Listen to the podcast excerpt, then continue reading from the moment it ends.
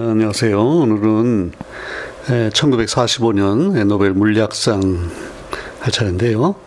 예, 오늘 또 이제 또 한 명의 아주 참 중요하고 아주 위대한 아주 더 천재적인 물리학자에 대해서 알아볼 텐데요.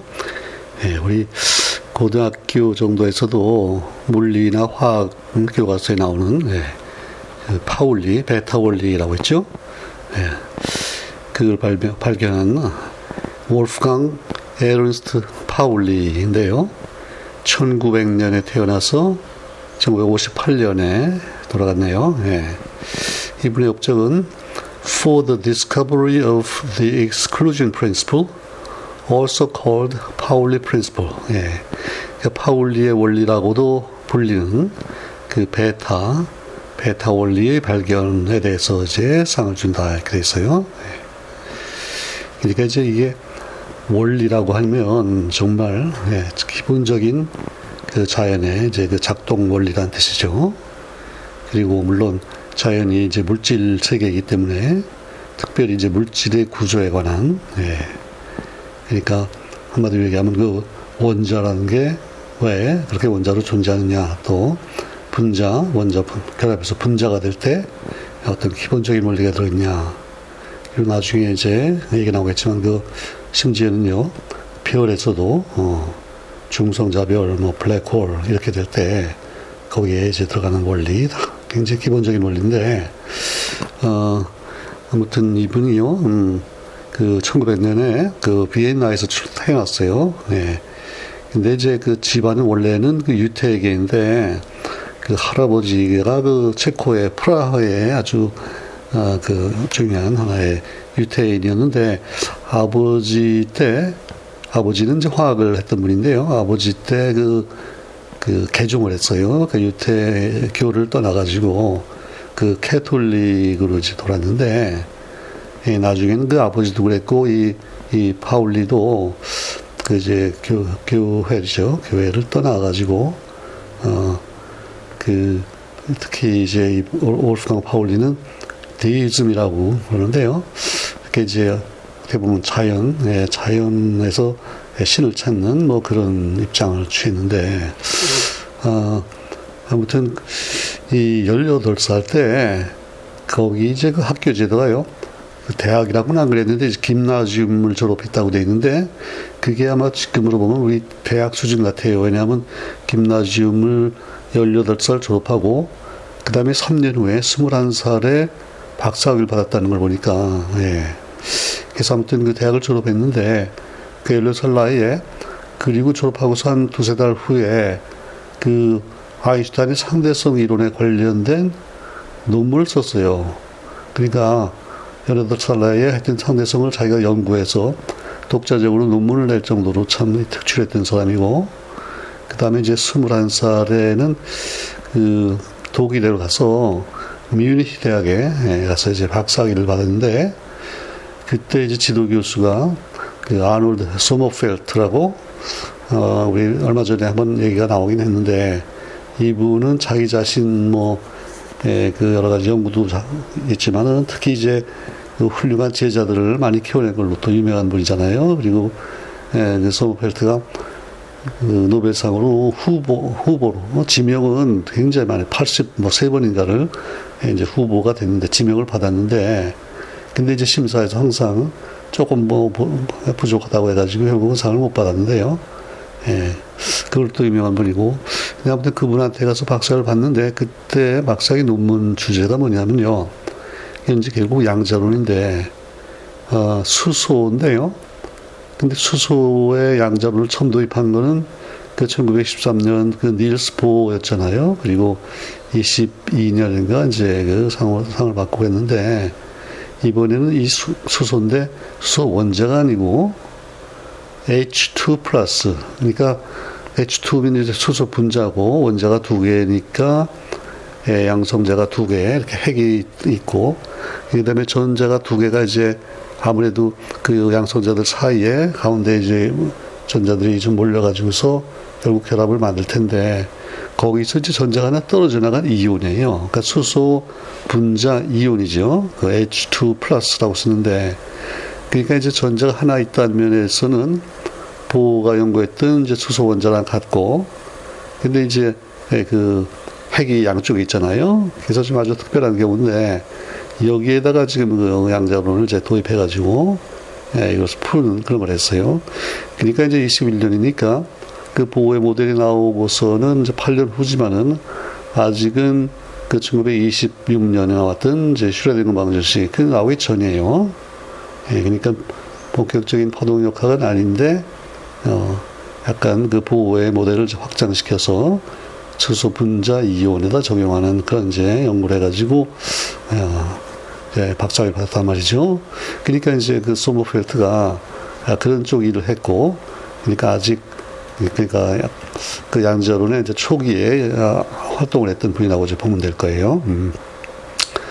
자, 근데, 근데 이 소머펠트가 워낙 이제 파울리가 유능하고 하니까 더구나 그 이미 그 상대성에 관한 자기 논문도 쓴 경험이 있고 그래서 이 소머펠트가 그 어떤 백과사전을 이제 좀 편찬을 하게 됐는데 그게 예, 수리과학 mathematical science에 관한 백과사전을 편찬하면서 거기 이제 상대성 이론이 들어가야 되니까요. 예. 그 상대성 이론에 관한 거를 그 내용을 당신이 한번 예, 리뷰를 해서 예, 그 책에 들어갈 챕터랄까요? 예, 그런 써달라고 이제 부탁을 한 거예요. 예. 그랬더니 일단 그 박사기 논문을 끝내고요. 박사기를 받고서 두 달 후에, 두 달 후에 그 이제 글을 써왔는데 굉장히 자세하게 이게 237페이지였대요. 보통 웬만한 책 하나 분량인데 그 정도로 이제 상대성 이런 걸잘 예, 정리해서 이제 가져왔단 말이죠.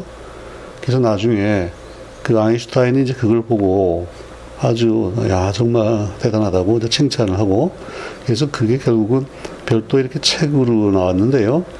그래서 나중에도 두고두고 그 물리학하는 분들이 이제 상대성 이론을 좀 공부해야 될 깊이 공부해야 될 사람들은 이 파울리의 책을 읽고 상대성을 공부하고 뭐 그렇게까지 됐대요. 그러니까 정말 참 특출한 사람이죠. 예.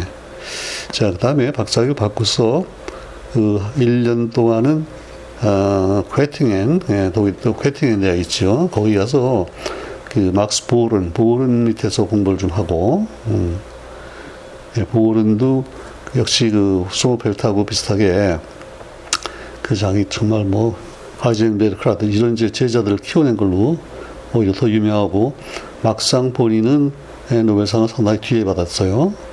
1950년대에 들어가서 받았으니까 이 제자들은 뭐 30년대 초반에 받고 예, 계속 보르나테 가서 이제 또 공부를 하고 그 다음에는 이제 코페나겐에 갔어요.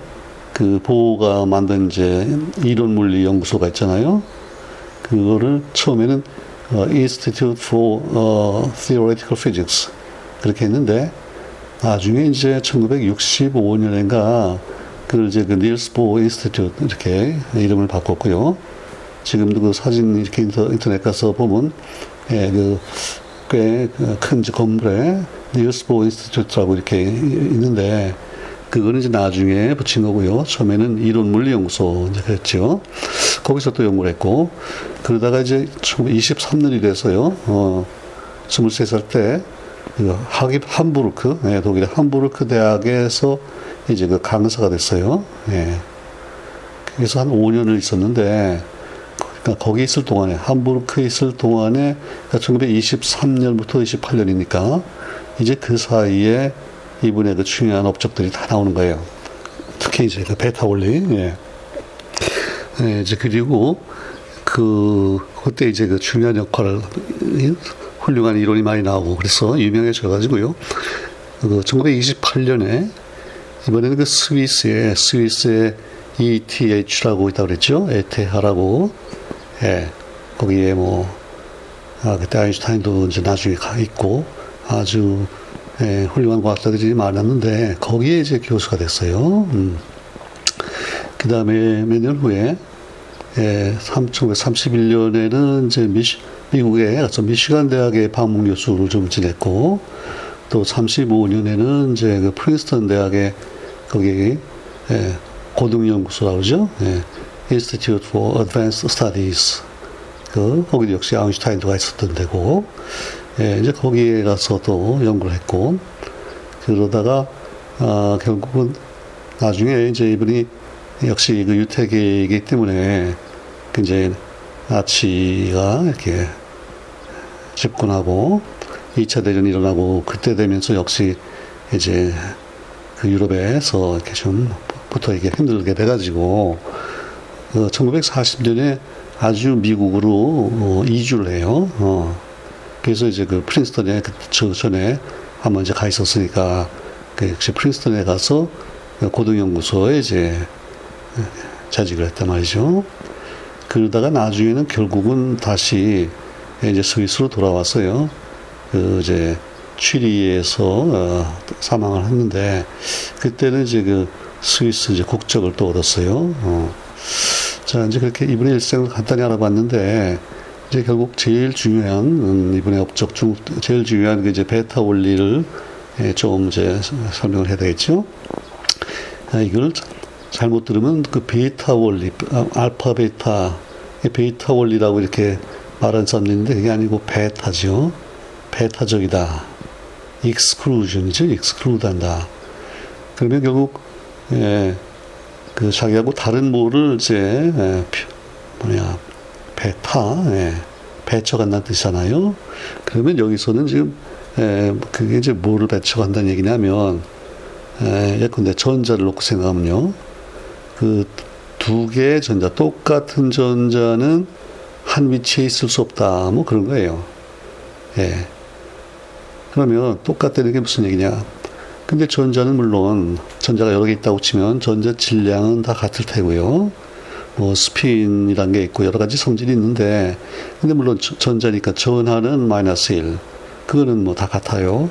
물론 이제 반물질인 반전자는 이제 플러스 1이지만 전자만 놓고 보면 그런데 이게 이제 양자론이 이렇게 발전하면서 결국은 어, 전자 에너지가 어, 양자화되어 있다. 이제 우리가 그렇게 얘기를 하잖아요. 그래서 그 1926년에 이제 그 슈레딩거 방정식이 나오고 또 그 전에 뭐 파울리 아저 하이젠베르크의 또그 핵열 역학이란 것도 있고 그래서 아무튼 양자라는 게 나오면서 결국은 예, 전자의 그냥 상태인데 결국은요.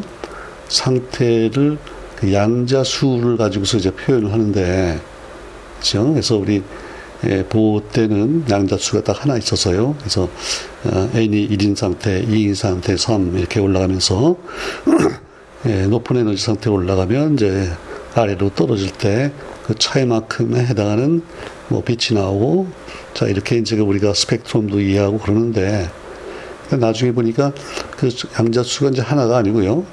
결국은 토탈 네 개가 되는데, 예.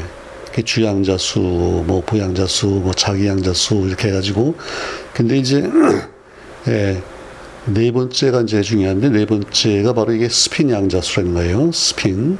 그래서 그 그 두 개의 전자가 예컨대 어떤 원자 내에서요 두 개의 전자가 처음에 세 개의 그 예, 양자 수는 같을 수가 있어요. 그런데 예, 그리고 이제 그 세 개 양자 수로 그 이렇게 지정이 되는 하나의 그 상태를 우리가 이제 오비탈이라고 그러잖아요. 그러면 같은 오비탈에 전자가 예, 두 개까지 들어갈 수는 있는데 그 두 개가 마지막 양자수인 그 스핀 양자수는 달라야 된다고 말해요. 그래서 우리가 그걸 up spin, down spin 보통 이렇게 얘기를 하잖아요. 음. 어, 그러니까 이제 근데 예, 우리 주양자 수가 2인 경우를 생각하면요. 그러니까 2, 그 다음에 이제 예, P 오비탈이라는 게 있죠. 그 2P 그러면 양자 수가 이제 둘이 됐고, 근데 P에는 그 X, Y, Z 이제 세 방향으로 또 양자 수가 세 번째가 있고, 그러니까 이제 근데 2px라는 오비탈 생각하면요. 2px. 그럼 이제 하나의 오비탈인데 거기에 전자가 두 개 들어가려면은 반드시 하나는 spin up, 다른 나머지 spin down. 그렇게 돼야지 결국은 그 두 개의 전자가 완전히 같은 게 아니잖아요. 예. 왜냐면 앞에 세 개가 같더라도 스핀이 다르니까. 예. 근데 이게 알고 보니까 자연의 아주 기본적인 원리고 예, 이 원리 때문에 결국은 예, 어떤 원자들이 특별 특정한 그런 에너지 상태 그런 걸 가지고 또 이제 이것들이 결합할 때 예, 그 옥텟 규칙이라는 이제 규칙을 만족시키고 이런 것들이 다 이제 이해가 된단 말이죠. 예. 어, 우리 음, 글쎄 물을 놓고 생각해 볼까요? 물을 놓고 생각하면 음, 특히 이제 산소 입장에서 보면요, 산소가 예, 원자 번호가 8이고 전자가 그러니까 8개가 있는데 그 중에 이제 둘은 저 안쪽 궤도에 들어가 있다 이렇게 얘기를 하죠. 어. 그럼 이제 여섯 개 전자가 남았는데 그 여섯 개가 어떻게 이제 배치되나 이런 게 예, 그뭐 우리 화학 공부할 때 이제 기본적으로 나오는데 어, 그럼 이제 그 two, 그러니까 주양자 수가 2인 경우에는 거기에 이제 오비탈이 S 오비탈이 있고 P 오비탈이 있는데 S는 오비탈이 하나 있고 P는 세 개 있다. 이렇게 얘기를 하죠. 예. 자, 그래서, 어, 일단, 1S의 전자가 두 개 들어가고, 그죠? 근데 그때 두 개도 결국은 예, 스핀이 이제 반대 방향이 돼야 되겠죠. 예, 그리고 2S에도 또 두 개가 들어가요. 어, 거기도 또 역시 예, 스핀이 반대해야 되고, 그 다음에 이제 2P에 세개 오비탈이 있는데, 예, 그러면 이제 전자가 아직도 네 개가 남아 있으니까, 예, 그 2P의 X, Y, Z 세 오비탈에 하나씩 하나씩 들어가고 먼저, 그 다음에 이제 마지막 전자 하나가 2 P, X 오비탈로 들어가면서 이때는 스피이 반대해야 된다. 이제 그렇게 우리가 설명하잖아요. 예. 그리고 뭐 사실 예, 예, 거기에 이제 그 물이 되면서 결국 수소 두 개랑 이제 결합하면 결국은 전자가 두 개 더 이제 받는 셈인데 그러면 결국은 2p y의 또 스핀 반, 반대 방향으로 이제 들어가고 Z에 또 들어가고 그래서 이제 그 네온이 되면요 그 예, 모두 2S, 1S, 2S, 2P까지 완전히 꽉 전자가 차면은 더 이상 이제 더 격결합을 못하고 안정한 예, 네온이 된다. 이런 아주 기본적인 게 결국은 베타 원리가 있기 때문에 그렇게 되는 거잖아요. 만약에 한 오비탈에 전자가 두 개 이상, 세 개, 네 개까지 들어간다 그러면 뭐 10개로 안정한 구조가 된다든지 이게 성립이 안 되잖아요. 그래서 생각해 보면 이 베타 원리가 정말 굉장히 기본적인 예, 이 자연의 원리다. 이제 그걸 볼 수 있고요. 그래서 어, 이런 중요한 원리 발견에 대해서 이제 상을 줬는데 나, 에, 이게요. 이게 또 적용되는 또 재밌는 경우가 있는데 어, 이제 관련해서 어, 우리 그 별의 진화를 이제 예, 얘기할 때, 그, 저, 찬드라세카 한계라는 게 있고, 그 다음에 또 중성자 별이 되고, 뭐 이런, 이런 얘기가 있는데요. 그게 결국 그 뭐냐면, 어, 이제 그 얘기하기 전에 그러면 우리 주위에, 주위의 상황을 먼저 생각해 보면 좋겠는데요. 어, 우리가 뭐 친구를 오랜만에 만났어요. 근데 악수를 한다고 생각해 보세요. 악수를 하는데, 그러면 내 손에 있는 원자들과 우리 친구의 손에 있는 원자가 이렇게 이제 만나잖아요. 예. 근데 이제 만나는데, 예, 이 서로 인식하고, 어, 그걸 뭐, 어떻게 보면 이제 그걸 딱딱하게 느끼는데요.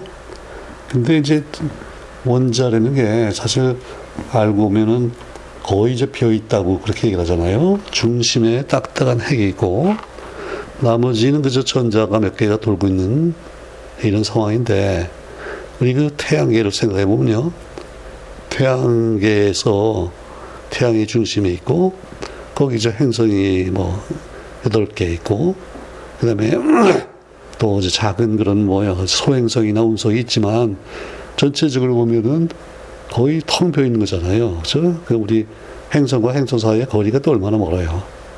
그러니까 이 태양계가 두, 두 개가 만약에 접근해서 충돌했다 그러면요.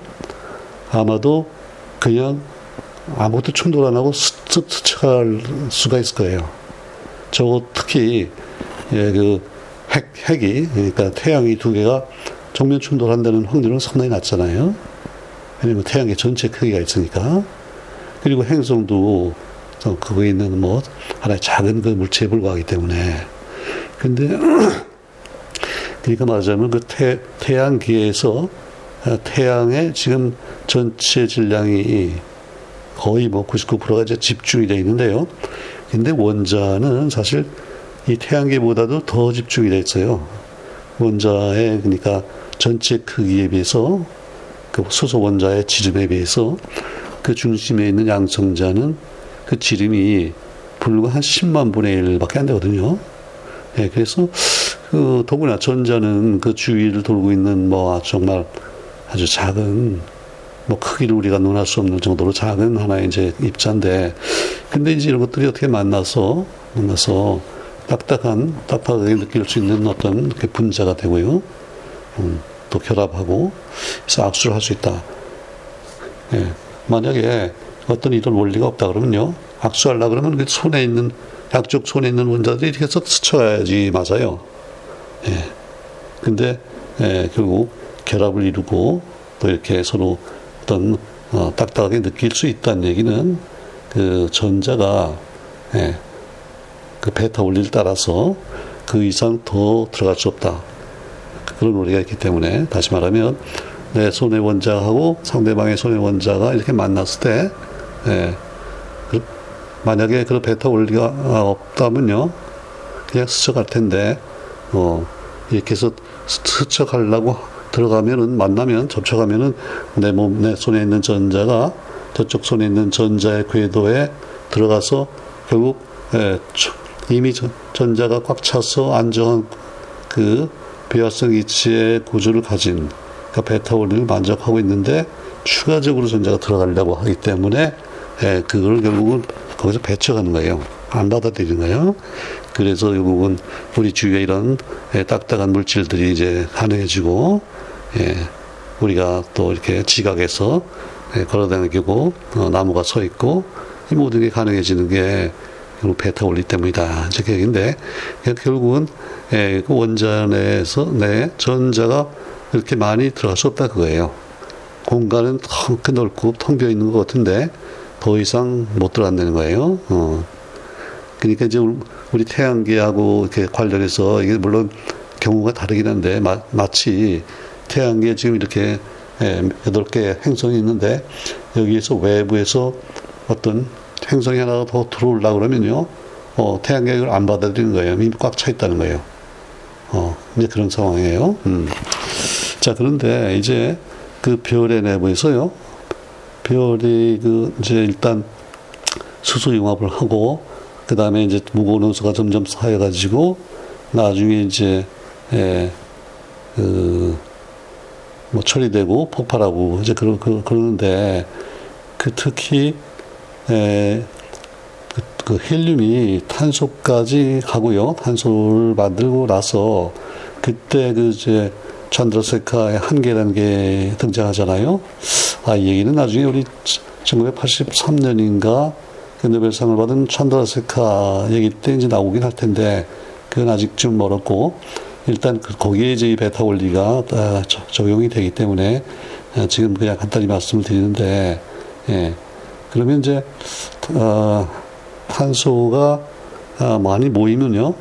일단은 이제 그, 어, 융합이 중단이 되겠죠. 여러분 헬륨이 중심에서 다 이제 소모가 되고 탄소로 바뀌었다. 그러면 더 이상 예, 융합이 안 되고 그러면서 이제 결국 또 예, 중력 작용으로 별이 이렇게 더 중심 부분이 작아지고 온도가 올라지고 올라가면서 그 다음 단계로 이제 진행을 할 텐데, 예. 근데 그때, 예, 그, 어, 뭐, 뭐라 그럴까요? 그 탄소 핵의 질량이, 질량이 태양 질량의 이제 1.4배가 예, 되면, 그 이상이 되면, 그 이제 중력작용이 충분해서 더 이상 더 수축이 일어나고, 어, 또 그렇지 못하면은 이제 하는데, 결국은 어, 그 정도 질량이 돼서 아주 압축이 되고요. 압력이 굉장히 높아지면은 결국은 이런 그 베타 원리를 깨고 극복을 하는 거예요. 그러니까 예, 그러면서 이제 베타 원리를 깨면은 어 결국은 그 뭐 우리 보통 우리가 얘기하는 아, 이 우리 주위의 물질 세계에서 적용되는 그런 원리가 예, 결국은 예, 깨지고 더 이상 다른 상황이 벌어진다 이제 그런 얘기죠. 그러니까 중성자 별도 그렇고 예, 중성자 별도 결국은 그 양성자와 전자가 그렇게 아주 높은 압력과 온도 그런 상황이 되면은 결국은 예, 그게 베타 원리가 깨져서 더 이상 더 접근을 할 수 있게 되고요. 예, 그것들이 몰려 들어가지고 그 마치 원자가 사라지고 그 양성자와 중성 저기 전자가 합해서 중성자로 바뀌는 그런 상황이 돼서 결국은 별, 별 전체가 하나의 작은 이제 중성자 덩어리 같이 돼버리는 예, 그런 상황이 된다. 그래서 아무튼 그 별의 내부를 이해하는데도 이 메타 원리가 이제 예, 중요하다 얘기인데 어, 그 정도로 말씀드리고요. 그 다음에 이제 이 파울리가 아주 또 이제 특이한 게, 그, 혹시 인터넷 가서 이렇게 보면요. 이 사진을 봐도 정말 그 아주 뭐 참 고집불통 같아 보이고 굉장히 자부심이 강하고 어, 아주 그 독선적이고 이제 이런 분인데 그래서 어 그리고 이제 그러니까 당연히 상대방인데 상당히 비판적이고 그러니까 뭔가 조금 예, 잘못되거나 부족한 거를 참지 못하고 아주 공격을 하고 그래서 이제 주위에서 굉장히 이제 겁을 먹어요. 파울리만 만나면 파울리가 또 뭐라고 하면 한마디 하면 아주 참 예, 주눅이 들고 이제 이러는데 그래서 이제 어떤 얘기가 있냐면요. 이게 이제 파울리 이펙트, 파울리 효과라 그러는데 파울리가 하여튼 나타나면 그 뭐 하던 일이 다 그냥 망가지고 안 되고 예. 그래서 심지어는요. 파울리가 탄 기차가 어느 도시를 통과하면 그냥 통과만 하는 거예요. 통과만 해도 그 도시에서 지금 행해지고 있는 모든 실험이 다 그냥 예, 망가진다. 뭐 이렇게 얘기할 정도로 아주 참 대단한 예, 파울리 효과라 그랬고 그 다음에 이제 어, 이분이 그 어떤 누구의 논문 논문을 두고서 이제 평을 할 때 그 뭐가 이제 보통은요 이게 자기 생각에 이게 틀렸다 그러면 아 그건 틀렸다 예, 이거 말도 안 된다 이렇게 얘기를 하는데 그거보다 더 아주 혹 독한 평은 뭐냐면요.